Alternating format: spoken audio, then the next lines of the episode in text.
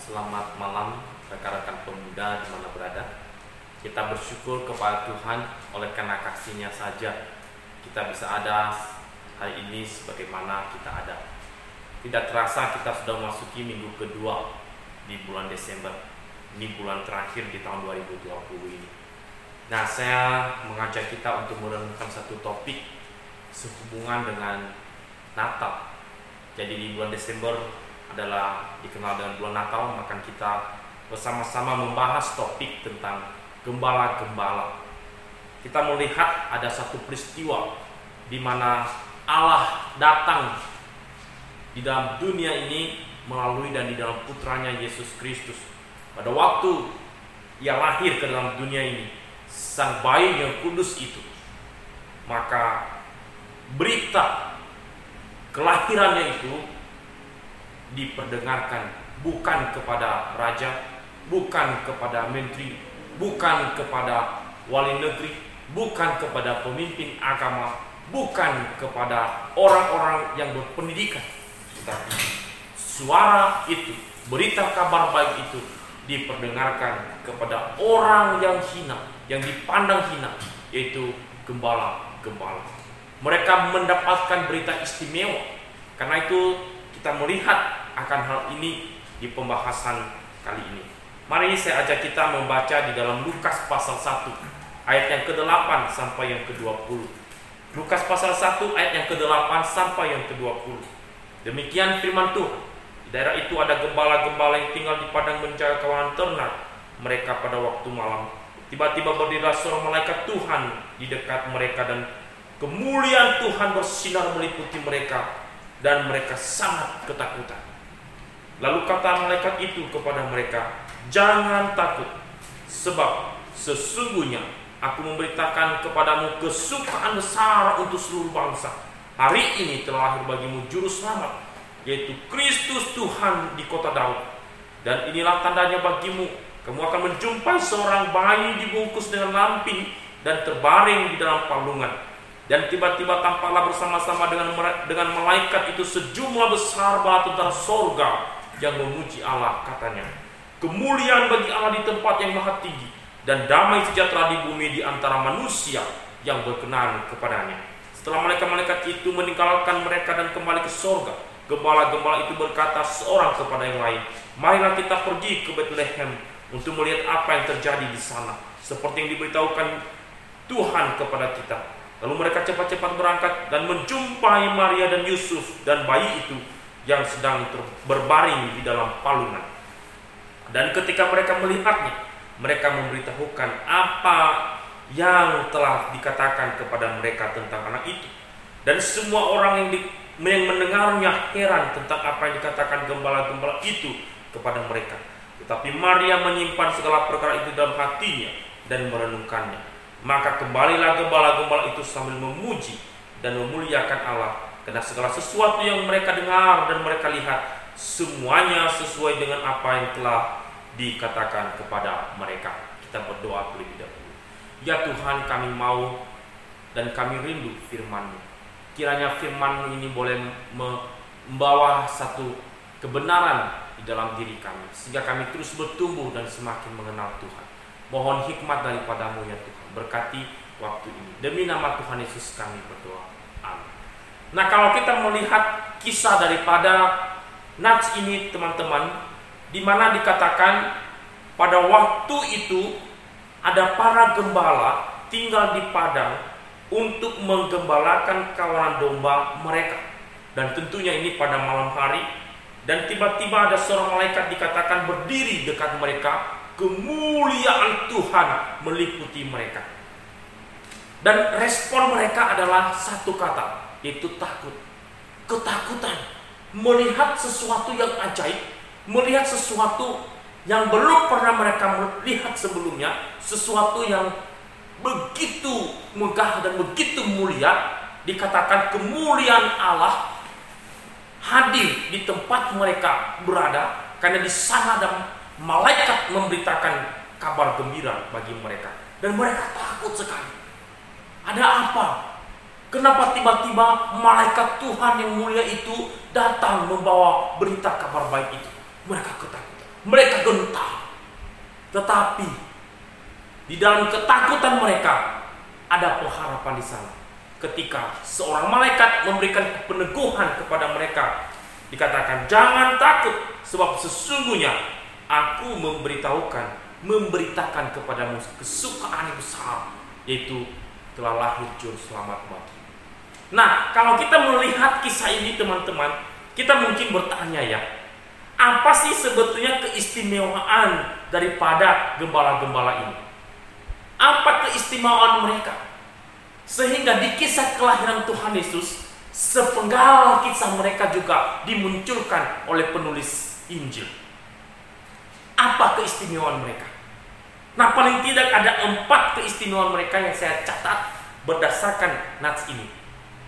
Yang pertama adalah apa?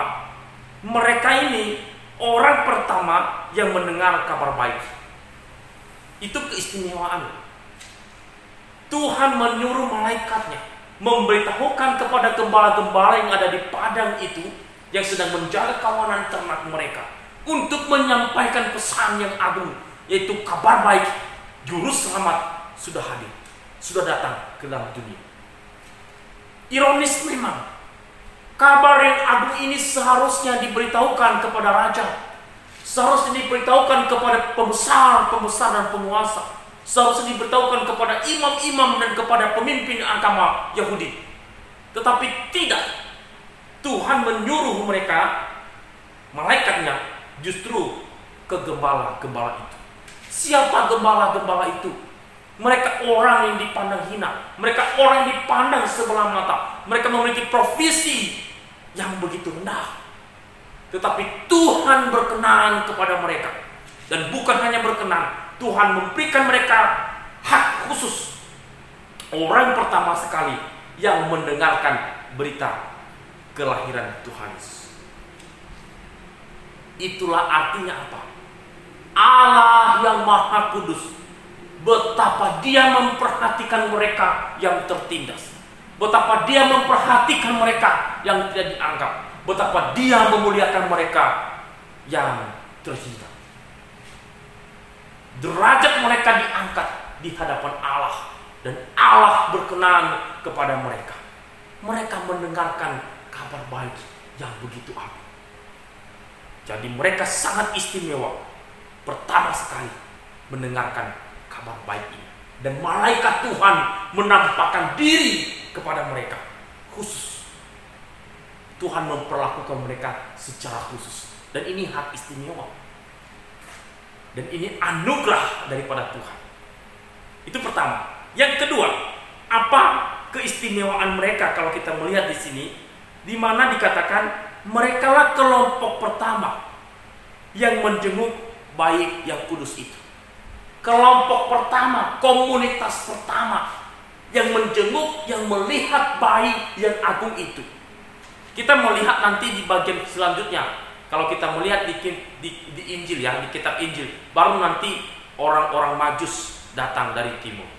Tapi kita melihat di sini para gembala ini kelompok pertama yang datang mengunjungi bayi Yesus, mengunjungi raja di atas segala raja, mengunjungi Allah, anak Allah yang maha tinggi yang lahir di malam Natal itu. Mereka pertama sekali, kelompok yang pertama sekali menyaksikan bayi yang kudus itu. Coba perhatikan, dikatakan setelah mereka mendengarkan berita kabar baik itu, ketika malaikat mengatakan kepada mereka hari ini telah lahir bagimu juru selamat di kota Daud dan inilah tanda bagimu engkau akan menjumpai seorang bayi dibungkus dengan lampin dan terbaring di dalam palungan engkau akan menjumpai nanti di sana seorang bayi yang dibungkus dengan lampin dan kemudian terbaring di dalam palungan dan apa respon mereka dan dikatakan mereka cepat-cepat pergi ayat 16, mereka cepat-cepat berangkat dan menjumpai Maria dan Yusuf dan bayi itu. Dan bayi itu. Kelompok pertama sekali yang menjenguk, yang menjumpai bayi Yesus. Tamu pertama sekali Maria dan Yusuf dan bayi Natal itu yang datang ke mereka adalah para gembala orang-orang yang tidak terpandang. Tamu mereka pertama sekali. Dan ini keistimewaan. Para gembala ini menyaksikan bayi yang kudus. Sang juru selamat. Anak Allah yang maha tinggi. Mesias yang dinanti-nantikan itu. Itu yang kedua. Yang ketiga, kita melihat keistimewaan mereka di sini lagi. Dikatakan di sini adalah mereka menyaksikan kemuliaan sorga yang luar biasa. Coba perhatikan di ayat yang ke-13. Dan tiba-tiba tampaklah bersama-sama dengan malaikat bersama-sama dengan malaikat itu sejumlah besar bala tentara, tentara sorga yang memuji Allah katanya. Mereka menyaksikan malaikat Tuhan yang datang kepada mereka penuh dengan kemuliaan dan mereka melihat bala tentara sorga yang begitu banyak jumlahnya dan memuji Allah. Ini satu momen, ini satu peristiwa yang begitu agung, terkesan sekali. Dan para gembala ini menyaksikan itu. Mereka terpukau melihat bagaimana bala tentara sorga memuji Allah yang maha tinggi karena putra tunggalnya datang ke dalam dunia ini untuk menebus umatnya dari dosa-dosa mereka. Luar biasa keistimewaan mereka. Jadi menyaksikan kemuliaan sorga itu. Yang ketiga. Yang keempat, mereka tak henti memuji dan memuliakan Tuhan. Ketika mereka melihat peristiwa yang ajaib itu, ketika mereka menyaksikan bayi Natal itu, ketika mereka melihat kemuliaan Allah itu, dan kemudian mereka tak henti memuji dan memuliakan Tuhan. Perhatikan ayat yang ke-20. Maka kembalilah gembala-gembala itu sambil memuji dan memuliakan Allah karena segala sesuatu yang mereka dengar dan mereka lihat semuanya sesuai dengan apa yang telah dikatakan kepada mereka. Mereka tak henti memuji dan memuliakan Allah. Luar biasa.